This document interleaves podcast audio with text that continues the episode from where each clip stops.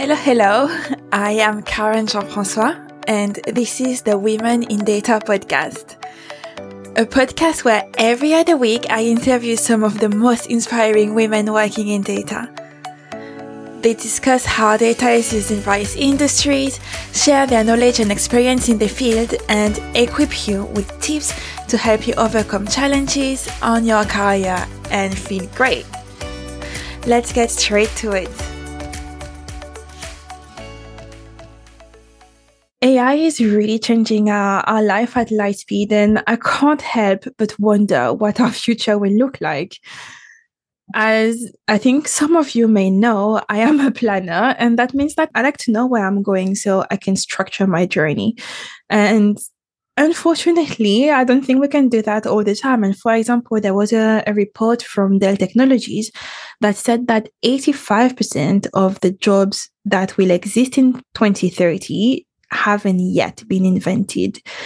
So that's a lot of uncertainty to deal with. I thought I would bring uh, the expert on uncertainty, if, if I must say, Sarah Victor, who is the co-head of data governance for JP Morgan's corporate and investment bank, to talk about how to get comfortable with the unknown. Hi, Sarah. Thank you so much for having having me here, Karen. Uh, I'm excited to be a part of this podcast. Yeah. Um, before we we dig into today's topic, which is how to get comfortable with the unknown, can I invite you to introduce yourself? Of course. Uh, so I currently co-head the data governance function in the Chief Data Office at JP Morgan's Corporate and Investment Bank. In this role, my team is responsible for ensuring that data can be accessed and moved swiftly within our businesses, making sure we are in compliance with internal policies, laws, and regulations. My journey to this data space is not conventional, however, very complementary. So I'm one of those many immigrant students who decided to pursue my master's in the United States after completing my undergrad from India. I started my career as a hardware engineer at Intel in Austin.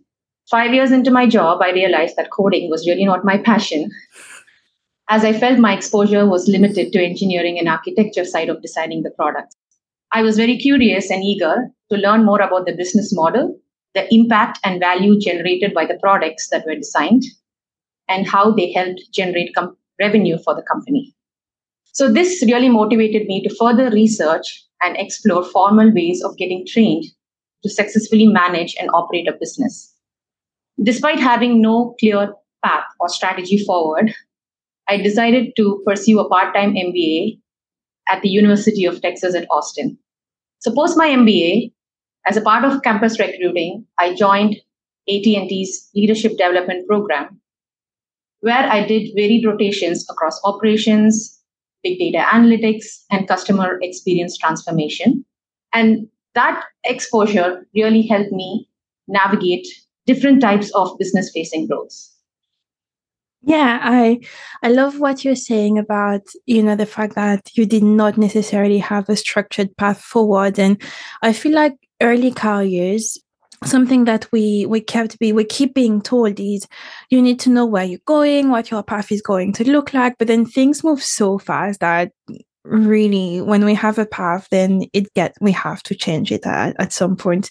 Uh, and i love that you as you said you didn't start in data. You started as as an engineer. So you trained as an engineer and then you retrained in in data. So very curious to hear about really how this happened the challenges. So you did mention that you you went back to university and and all these things. So i'm really curious to hear about the challenges that you encountered when when you retrained and you shifted um, industry. Definitely happy to share that. Um, so definitely managing a full-time job and business school at the same time was quite daunting and exhausting. But looking back i'm glad i went back to school at the time i did because it really helped me transition my career from core engineering into finance and business Secondly, I think preparing for interviews was quite challenging because it was very different from the technical interviews that I was previously used to. Mm-hmm. I did initially face a few rejects, uh, but the whole interviewing process taught me how to evolve and focus on subjects relevant to the roles and the industries I was interviewing for. And as a part of the process, it was also very important for me to develop my brand and what value I could add to the roles that I was interviewing for. On a personal front, I was also an immigrant in the US at that point in time, and I was on a work visa. So I was often challenged to strike a balance between managing my career, my immigration status, and at the same time also my, managing my finances as I was still in very early years of my career. I can't imagine the pressure you you must have felt. I mean, you're studying, you're also working, but you have to worry about, you know, your visa, keeping it and making sure that I, I guess you you can stay in in the country and have enough money to to stay as well. I know I'm an immigrant too, but I was lucky enough to well, I was born in the Caribbean. My island is French, so that means I've got a European passport. So moving to London uh, before Brexit was not a problem. So I didn't have to deal with with all these things. So uh, I'm thinking you had to deal with all that by being very far from from your family and friends and and your home. It must have been so tiring and stressful yeah, it was definitely one of the most challenging uh, phases of my life, but mm. it also taught me a lot and also, you know, taught me to be more resilient and be more patient, you know, uh, as we progress towards things. Yeah. Uh, I I agree with that. Uh, something you mentioned just before um, I I took you off track a bit was the the the fact that going through interviews so the interviews you were going through were very different from the ones you were um, going through when you were in technical roles and that doing the interviews and facing some rejections then taught you that eh, you know you had to change a bit the way you were approaching the interviews that you had to focus about around what people were trying to to get so being more focused on the business outcomes and, and all these things. And I think this is very powerful because when you think about it, we go to interviews thinking, I'm going for an interview so I can have the job. But then what you're describing here is also using interviews as a way to learn and adapt the way you introduce yourself and the way you talk during the interviews. And I think that's very powerful when you're changing industry because you're going to go, not necessarily industry, but also job type you're going to go, I guess, in an area that you don't know as well as you could know something else. Um, so at least learning from the interview process is already quite quite a big win. Definitely. So you mentioned the fact that you know you change countries, you change career path, and something you feel very strongly about is getting comfortable with the unknown. So how do you actually do that, and what are the what are the key points to to be able to get comfortable with the unknown? I think one of the key things is to reflect on what motivates you, right? And what are your short term and long term goals. Many a times it's probably not fully clear what you want, but at least figure out what directionally drives you. Also, to your prior point, where you mentioned about you know interviewing the whole interviewing process, right? I think it's always good to explore what the roles are in the market, what are in demand, and assess your interest level to those roles, right? And also connect with your colleagues who work in your areas of interest to better understand uh, the day to day operations of the role and also what skill sets are required. Uh, interview for roles, as I mentioned, that you're interested in to get a better understanding of the scope of the role, how it aligns with your career goals, and trajectory, and also how you can leverage your past experience to add value to the role. Like you mentioned, right? I come from an engineering background. And while I was interviewing for these uh, business facing roles, I always had to see what value do I bring to the table mm. for that. So I think it was important for me to leverage some of my past experience and see how I can tie it back into the role uh, that I was interested in. And specifically, uh, I think for me, uh, it was important knowing and understanding my strengths and developmental opportunities, having a good sense of where my career graph is trending, right? Am I plateauing or am I getting too comfortable doing what I'm doing, right? Uh, is it time for a change? Like also where do I see myself in my current role over the span of next two to three years. Getting too comfortable with what you're doing is one of the the biggest problem in our industry, I, I think, because sometimes you, you know it's very easy to just sneak and stay into a role. You're comfortable. I mean, it's not always a bad thing, but sometimes you can also get complacent, and then that means that you're not learning as much as you should be exactly, learning. Right. The moment you get comfortable and you're an expert at what you're doing, that means you stop learning, right? So, and I think in the world that we are in, it's very important that there is a continual learning mindset.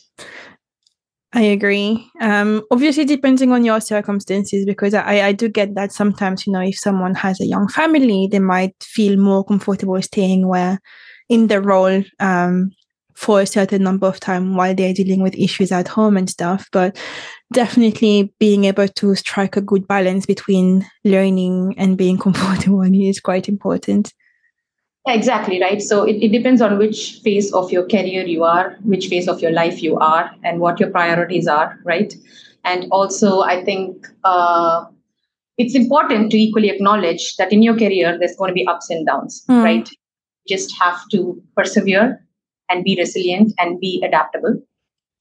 I personally try to stay as relevant as possible with the industry trends right? Uh, and developing subject matter expertise in every role at every level and make sure that I don't lose touch on doing hands on work because I think that is really critical to make sure that you are able to uh, lead a team as uh, and lead it with example. Yeah, leading with example is quite important. So I had a, an episode with um, Sumati last year, and she was talking about you know, when you start in a new role, especially if you come from a different area, building credibility with your team is quite important. So, staying hands on, uh, not necessarily doing the majority of your work hands on, but showing that you're able to understand what it is that they're doing and that you can also do it yourself is quite key here. Definitely. Yeah. Yeah, and something you talk about as well is so you you did mention around staying relevant and understanding the the current trend and I, I mean, I'm just going to drop the cliche word in in our field, which is curiosity. Yeah. Uh, the I, I do feel this curiosity trend in everything that that you're talking about, but it, it's very easy to say, "Oh, be curious." Um, mm-hmm. The question I, I get very often after that is, "How do I do that?" So, any new space that you're exploring, and we also spoke about AI at the beginning of this podcast. There's always going to be unknown areas, there's always going to be gray areas. We just have to get comfortable being uncomfortable. it's not that easy, trust me, but I think it's just how it is when it's a new area or a new job that you're looking at, right? So you're going to have uh, a lot to learn and it's going to be constantly evolving. So it's important for you to, you know, understand what are the needs of the industry, right? And what are the needs of the businesses. And also, personally, you need to be open to change, be flexible, be adaptable. And um, of course, there's going to be lots of people involved in new areas. Uh-huh. There's going to be lots of opinion. I think is just being able to prioritize and focus on what is important for the business, for the organization, for the company, and continue to pivot as you go because like i said there's always going to be unknown in, in, in any new developing area. Yeah i i hear that and i like the fact that so what you you are talking about the fact that there's going to be loads of people with opinions and that you need to get close to what's happening um, and then prioritize because it's true today we're just overwhelmed with information. Um, sometimes it just feels like, you know, when you say, "Oh, where do I find the information?" the The problem we have today is what information do you There's actually trust, and yeah, and how much can can you take in? So do you have any tips on on that? I'm really curious to understand how you maybe filter out the noise and where where you find your information. Uh, I think it's it's trying to understand what are your business needs, right? Mm. What are their priorities? What are the pain points? What are some critical issues that need to be put out right away? And I think that will help you clear some of the noise, right? And it's also coming up with a strategy of whether you want to, you know, implement something tactically to be able to address something of significance or whether you want to, you know, implement something more strategically. And of course, it's always important to always do a cost benefit of anything that you're trying to implement more strategically. So I think also, I think working with your key stakeholders, clients, and I think it's important to stay closely updated on things that you're doing. So you're not doing something off track. And I think a lot of these things put together will help you prioritize and clear a bit of noise and uh, enable you to deliver towards the strategy. Yeah, that makes sense. Thanks for for sharing that. Um, in terms of the, the learning and development, so you mentioned staying up to date, staying relevant, and all these things. I'm guessing there is a lot of upskilling involved into that. Definitely. Um, at the beginning of this podcast, Karen, you mentioned that there is a study that 85% of the jobs in 2030 are still not invented, right? So I think we all can agree that technology is a forefront of many things we do today. So it's important to be aware of what's around and to self educate yourself where possible. So look and observe for transformational trends. See where you stand and assess yourself with respect to the skill sets.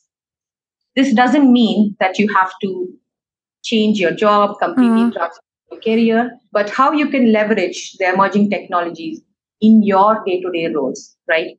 For example, uh, in the data or the AIML space, you have so many job functions beyond being a data scientist. Right? You have data engineers, embedded developers, product owners, business managers, finance managers, data governance experts, data management experts. And all these subject matter experts are essential to put the pieces of the bigger puzzle together. So I think it's just upskilling is not just about trying to completely change your career all the time, yeah. but also how you can kind of incorporate some of the transformational trends into your existing jobs as well.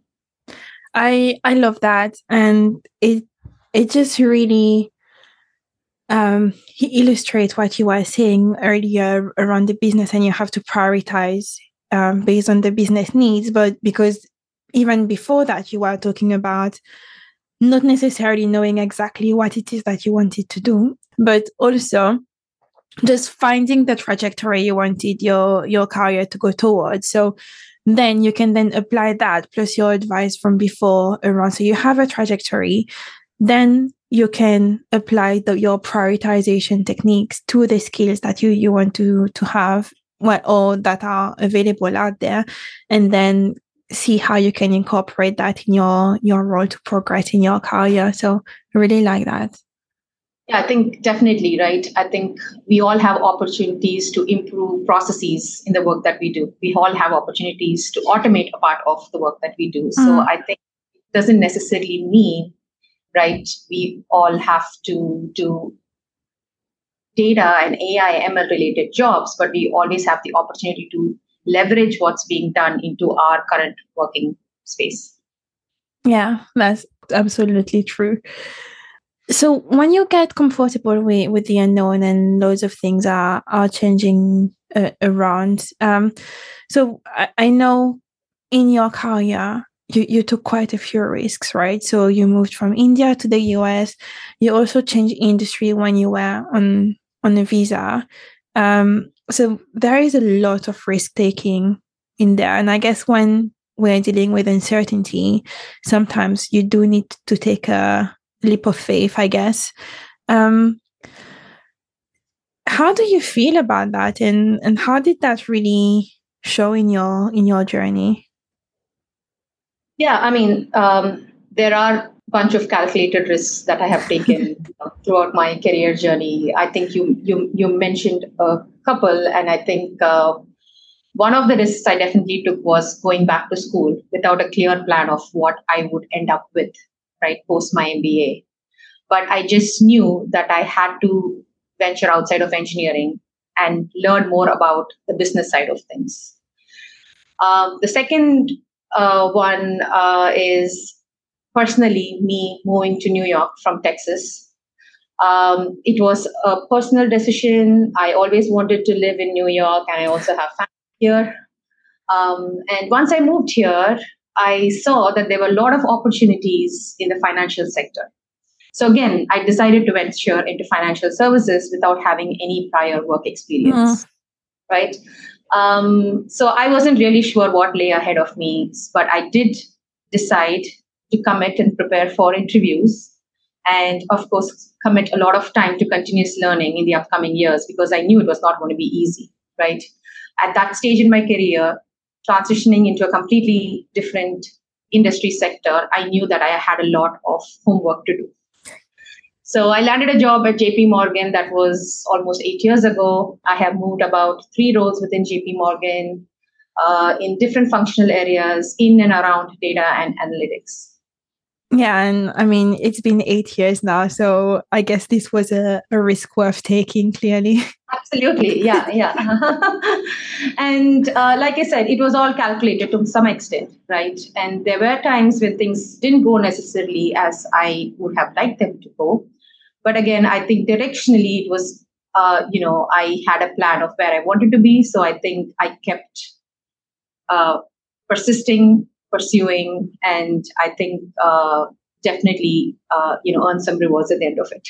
Yeah, absolutely. And also, so you you shared. I mean, thank you so much for for sharing this story with us. It, it's incredible. But I'm really curious to to hear about the, the golden rule you have when it comes to taking a risk or getting comfortable with with the unknown yeah that's a great question so I think anytime you are, you know, in an uncomfortable space, you have taken on a new role or a responsibility, I think you don't need to solve all the problems right away. And you definitely don't have to do it alone. Right? That's why you have your management team, you have your own team and your peers to support you through the process. One of the things I also learned earlier in my career is being open to feedback and ideas from my team members. As diversity of ideas really helps grow the team and yourself. I think there are a few, you, you know, a few great things that I, I, learned from the podcast. I mean, the whole point about being a, a, host means that I get to talk with so many interesting people, and I have a few sentences that that I love and that that stay with me. I think maybe at some point I should definitely have them printed or or share them on LinkedIn. But what you you said about that you don't have to solve all the problems now and you don't have to do them alone is quite uh, empowering. I, I want to say, especially when we move at pace like this, sometimes it feels like, you know, there is this urgency to fix everything right now. Um, so I, I love that. Um, to close the episode, can I ask you if you could share any resources that you use that help you in your career and personal development. Absolutely. So, one of the things that I have been quite lucky for most part of my professional career is to have strong mentors and trusted advisors. And they have been extremely valuable to me when I had to make like critical career decisions. Mm. And uh, I also try my best to continue to maintain relationships with my prior management, colleagues, through all the changes that happens. Uh, because that really helps for me to bounce ideas, you know, because they have a good understanding of who I am and what I, I'm capable of. Also, personally, uh, having friends and colleagues who can have an open conversation with you, right? provide that constructive feedback for development and are also able to give you a completely different perspective that you sometimes cannot see. Uh, finally, from a personal development point of view, my family, my mother and sister, who are both working professionals on their own, have been my constant support and my critic all my life. right? So that definitely helps me stay grounded and uh, inspires me to do better every day. I uh, well, two things. I love that everything you mentioned is people focused. So you started with mentors, then talked about previous workmates or colleagues or managers, and then talking about your current colleagues and people who work with you, and then finishing with the family. And before you were talking about um, asking and receiving feedback. And I, I guess there is no one better place to give you feedback than your family. 100%. well, thank you so much, Sarah, for joining me on the podcast today. It was a pleasure having you. And thank you so much uh, to you and the Women in Data for inviting me. I really enjoyed our conversation and uh, I look forward to our continued partnership. Likewise. Thank you for listening to the Women in Data podcast. We will be back in a couple of weeks with a new guest. Until then, if you have two minutes, it would be great if you could leave us a rating or a review, as it helps not only to make the podcast more visible but also to enhance the content. If you don't want to miss the next episode, follow us on Apple Podcast or Spotify. We are also on LinkedIn. And if you wish to, you can even register to the community for free. All you have to do is head to womenindata.co.uk. Have a great day.